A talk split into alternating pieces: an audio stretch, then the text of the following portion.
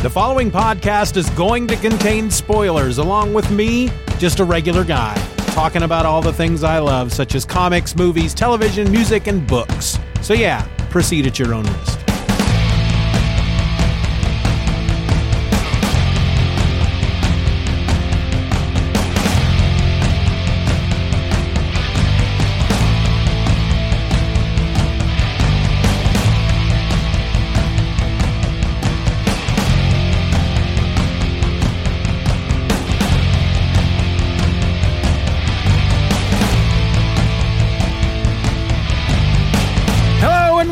Welcome to another episode of Just Another Fanboy. I'm your host, Steven, and today we continue on with our look at Madman by Mike and Laura Allred. This is part two, which means we're talking about Madman number two from Tundra that came out in April of 1992. Now, just to make sure we're all on the same page, let me back up a second and try to summarize what happened in issue number one, which we talked about last time. We're introduced to this guy, Frank Einstein. We don't know a lot about him. He was brought back to life. He wears a costume, and an, an entire bodysuit, white bodysuit that covers him head to toe. There is no skin showing at all. It's got an exclamation bolt on the front of it. He seems to be psychic. His friend, Dr. Boiffard, the man who brought him back to life, was killed, apparently at the hands of Mr. Monstadt. But Frank got to him before he fully died. Dr. Boiffard told him to freeze his body, to go to Buzztown, find Dr. Gillespie Flem, and with his help and with one of Boiffard's journals, they will be able to bring Boiffard back to life. And so he sets off to find Dr. Flem. He ends up getting mixed up in a attempted murder. He rescues the mayor of Buzztown, and it's after that rescue and the mayor goes back into town that Frank continues his journey on up the mountain to find Dr. Flem.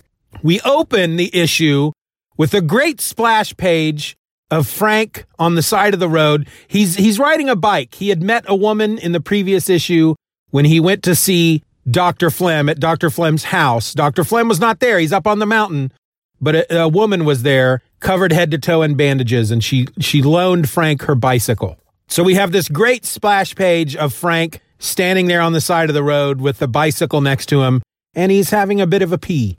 As he's doing this, we are as this is happening, we are given a look into Frank's journal entries. He likes to he likes to write in his journal, and I want to read this particular bit out to you because I really quite enjoyed this. He says, "The concept of time gives me the willies.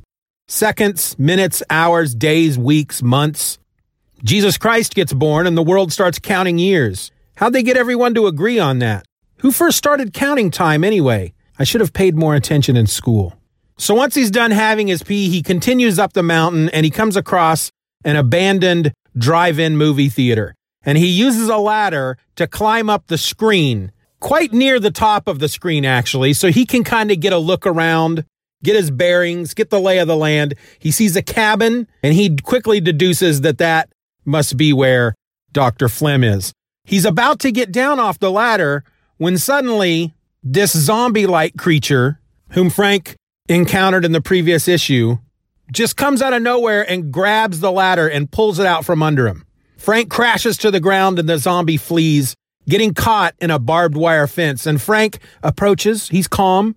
He's hoping to talk to the creature, but it pulls itself free, leaving its arm behind. Frank, for some reason, he picks up the arm and it just melts in his hand. It just turns into this mushy goo and falls to the ground. Frank, to his credit, just ignores all this and he proceeds on to the cabin. The cabin appears to be deserted at first, and he he approaches and he presses his face to the glass of the main front window and he's looking in at the cabin when a man with a shotgun sneaks up behind him, demanding to know what Frank wants. The man is, is he looks a little odd. He's wearing a full bodysuit as well. His is dark. It doesn't cover his face. It, it's more like what a like a wetsuit that a scuba diver would wear.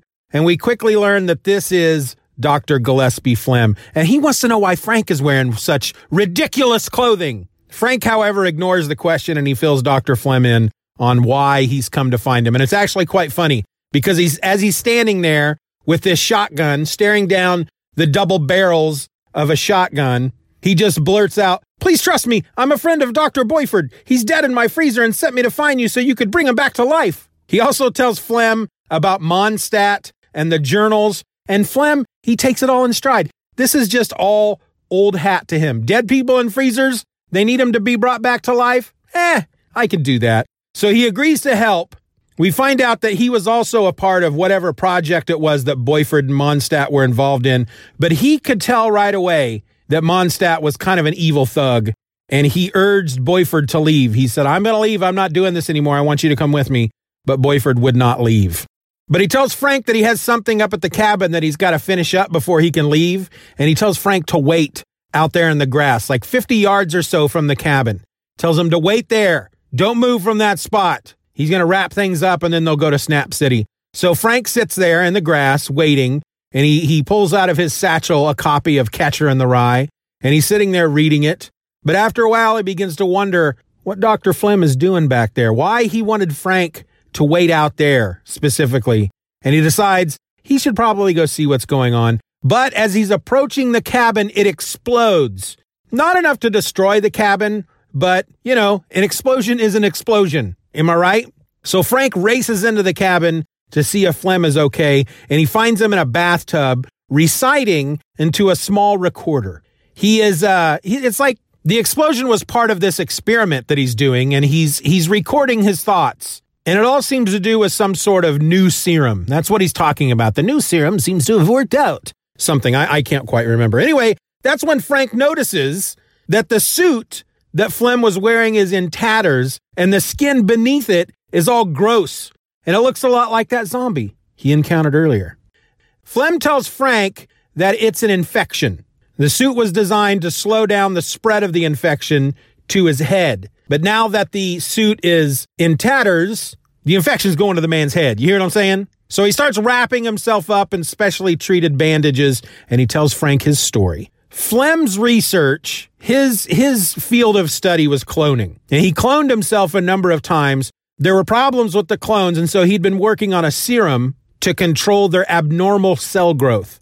But then one of the clones bit him, infecting him, and then the clones escaped. And it's actually quite a it's it's really an amusing panel. I'll try to I'll, I'll see if I can remember to put it up on Instagram after this episode's out because it's like Flem is just standing there and his clone is on the ground. His clone is like sitting on the ground biting him on the back of his thigh or something. It's it's or, or even his calf maybe. It's really funny. So after the clones escaped, several of them they disintegrated in the sun, but four of them survived and they're camped out in a mine up on the mountain. And he tells Frank that they either need to be saved or destroyed, and Frank agrees to help. But Flem only allows him to do so if Frank agrees to follow his every instruction without question. He's very adamant about that and he gets into his face every instruction without question. And Frank agrees, and that's when Flem tells him that Frank must sever my head from my body. Frank, uh, he actually quite, he responds to this very well. He looks kind of shocked. Flem is like right up in his face when he's saying it, sever my head from my body. And Frank's kind of he looks kind of scared and shocked and he's kind of reeled back just a bit and he just says, Okey doke. And that's where we get this wonderful scene where they go out to a tree stump with an axe and a bucket full of chemicals. And Flem kneels down and he places his head on the stump. And Frank places the bucket on the ground there next to the stump. And he swings the axe and plop, Flem's head falls into the bucket. So Frank races back to the cabin holding the bucket and he puts Flem's head in this base. Basically, it's like a modified fishbowl, and there's tubing in it, and some of it's connected to Flem's head, and nothing happens. And so Frank is just like worried. He's just freaking out because he thinks, well, I killed him. I just killed a man. I killed another person. Because if you remember from the first issue, it started out, we learned that he had killed somebody. And he, he doesn't really take that lightly. He's very worried. But then with a loud bloop, Flem is alive. So now they're ready to head off to the mine and catch one of the clones to test the new serum on. But first, Flem has Frank make some peanut butter and honey sandwiches to use as bait for the clones. Make a snack for yourself as well, Flem says. We don't know how long we'll be down there. And as he's making these sandwiches, we get a close up of the table, the countertop or whatever that he's making the sandwiches on. And there's like spilled honey on the countertop. And there's ants on the counter. And Frank tells Flem, you know, you ought to do something about these ants. And he squishes one of them with his thumb. And then from one of the other ants, very small lettering is coming out of the top of the ant. And it says, the horror. It's just those little things that Allred would include in these stories that make me love these so much. So once in the mine, Frank realizes that he's left his jacket behind.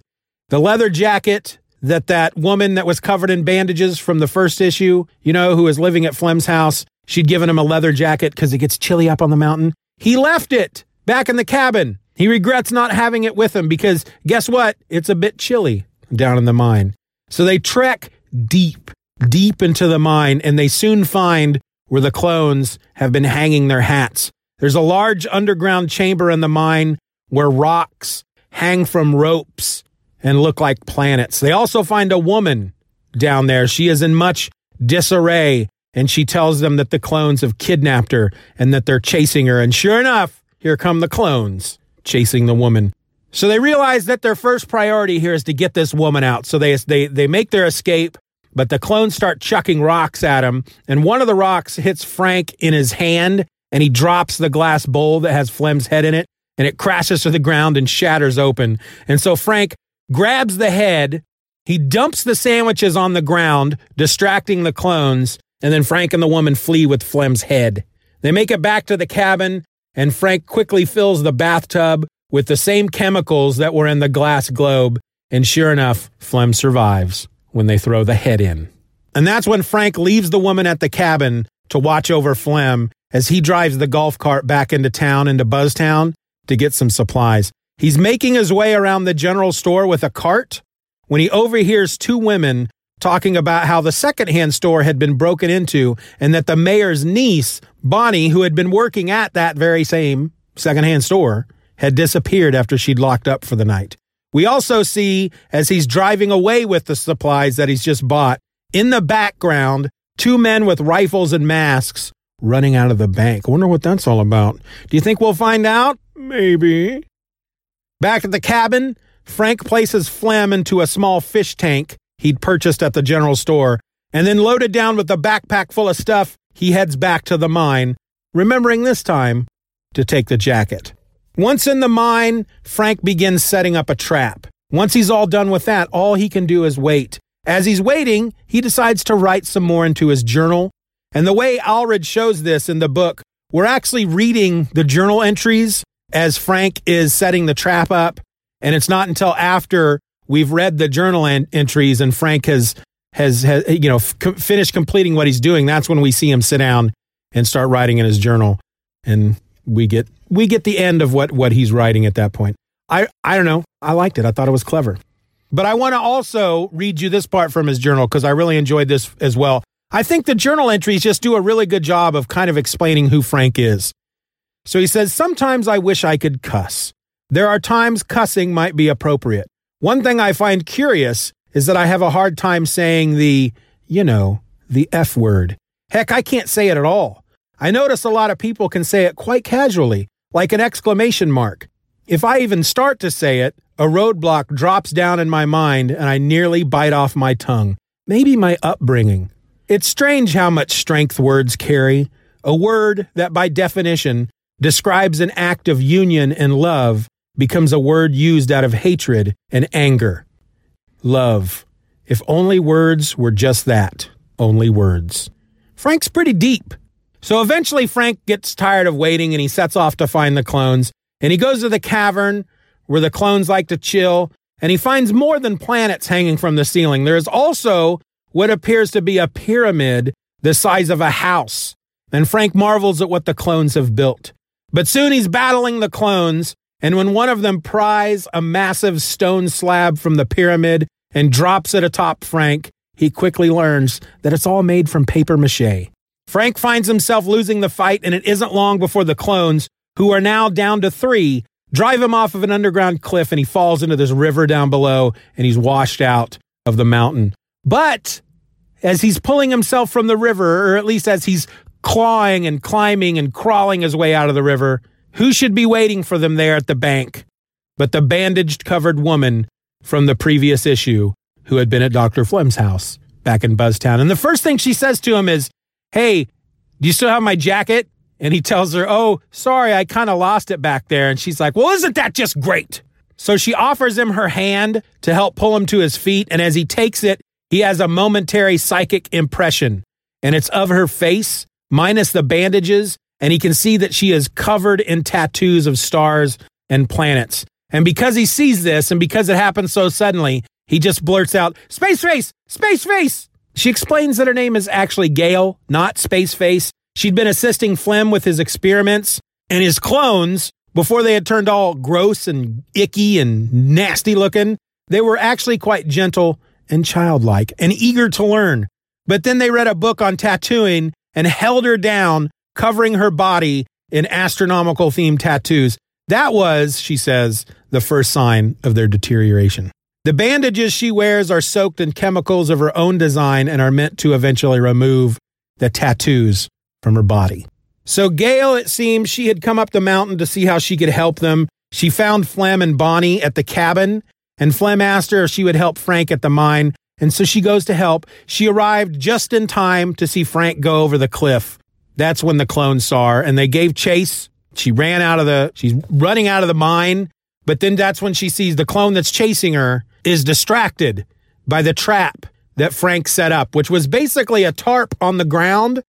And on the other end of the tarp is a cardboard cutout of Marilyn Monroe doing that famous pose she did where she's standing over the grate and the air is coming up and blowing her dress up. And the clone is like, Whoa, what is that? And he goes right for it. And then the tarp, you know, turns into like a net and covers him up and, and you know, basically like a bag. So they get the clone back to the cabin and they find that Flem has narrowed the antidote serum down to two possible mixtures.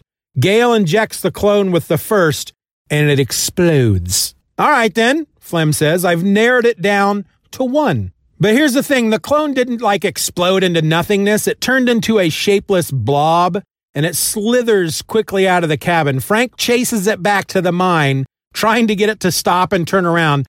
But since he's really in no hurry to touch the thing, he can only, you know, kind of stand there and watch helpless as it crawls away into the mine.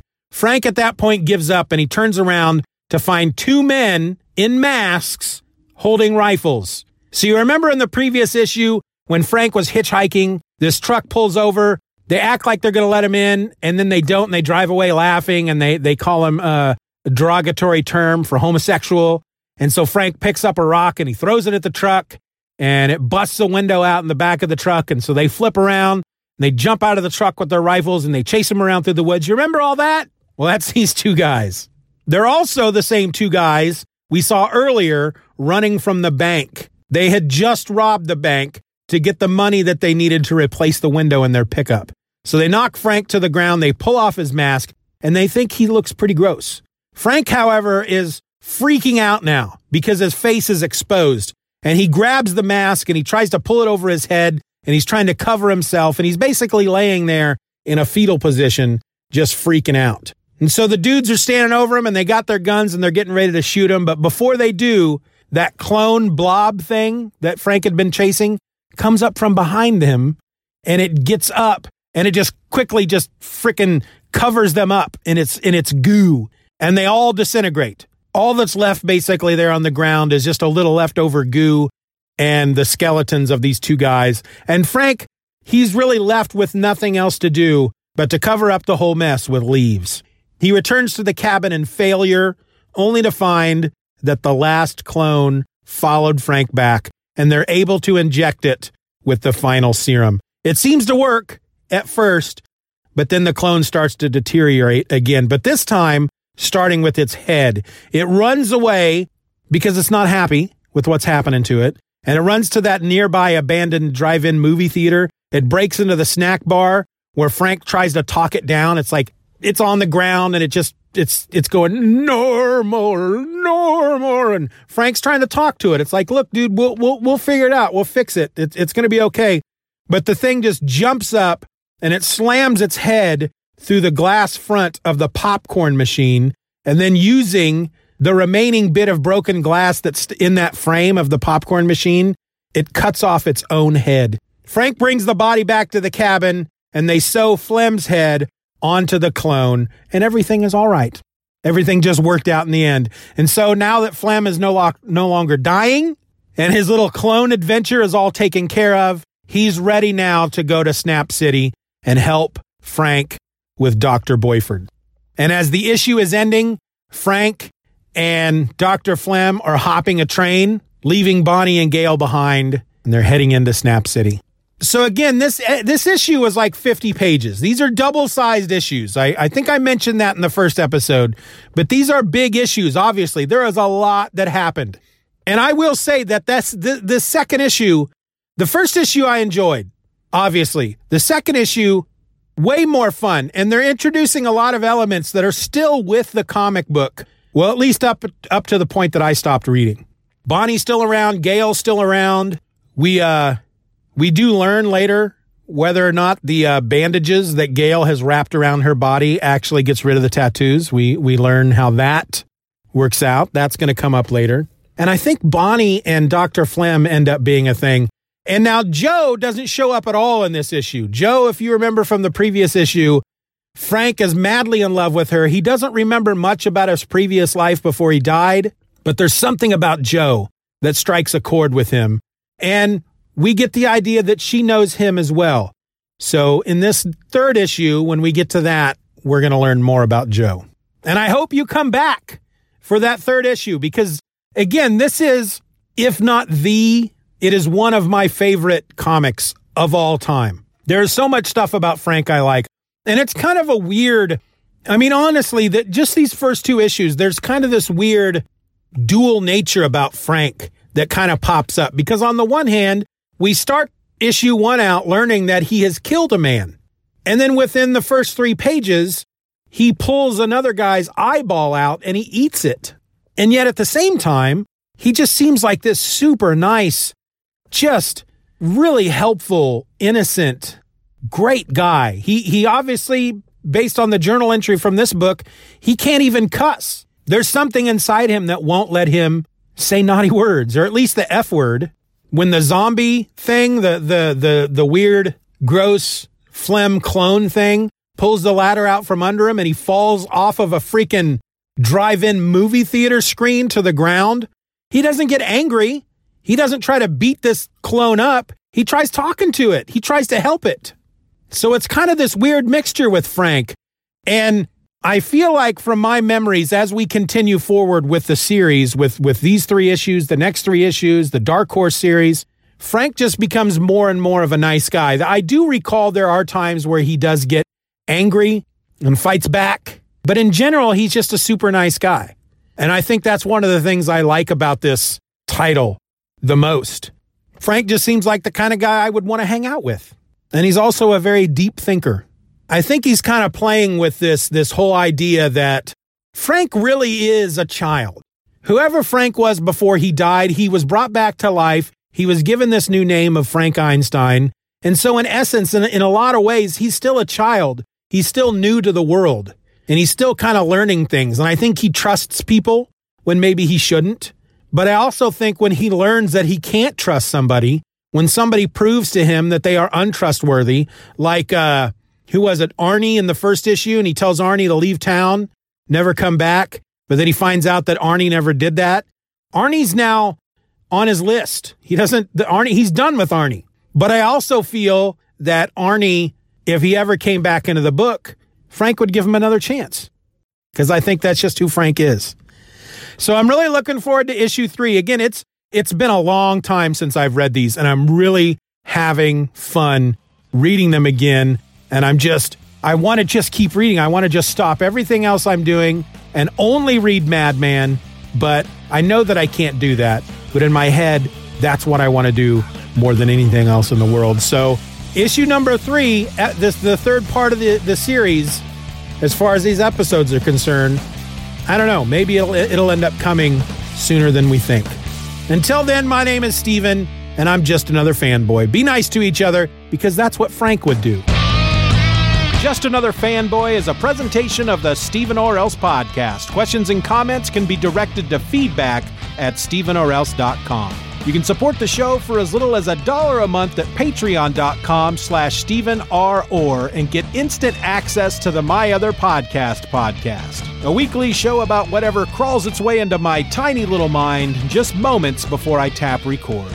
You can find me on the World Wide Web at StephenOrElse.com or find me on Twitter and Instagram by searching for at Stephen or Else. I also encourage you to subscribe to the show, leave us a five star review, and share this episode with a friend. Just Another Fanboy is a proud member of the Comics Podcast Network. You can find that over at comicspodcasts.com. All links will be in the show notes.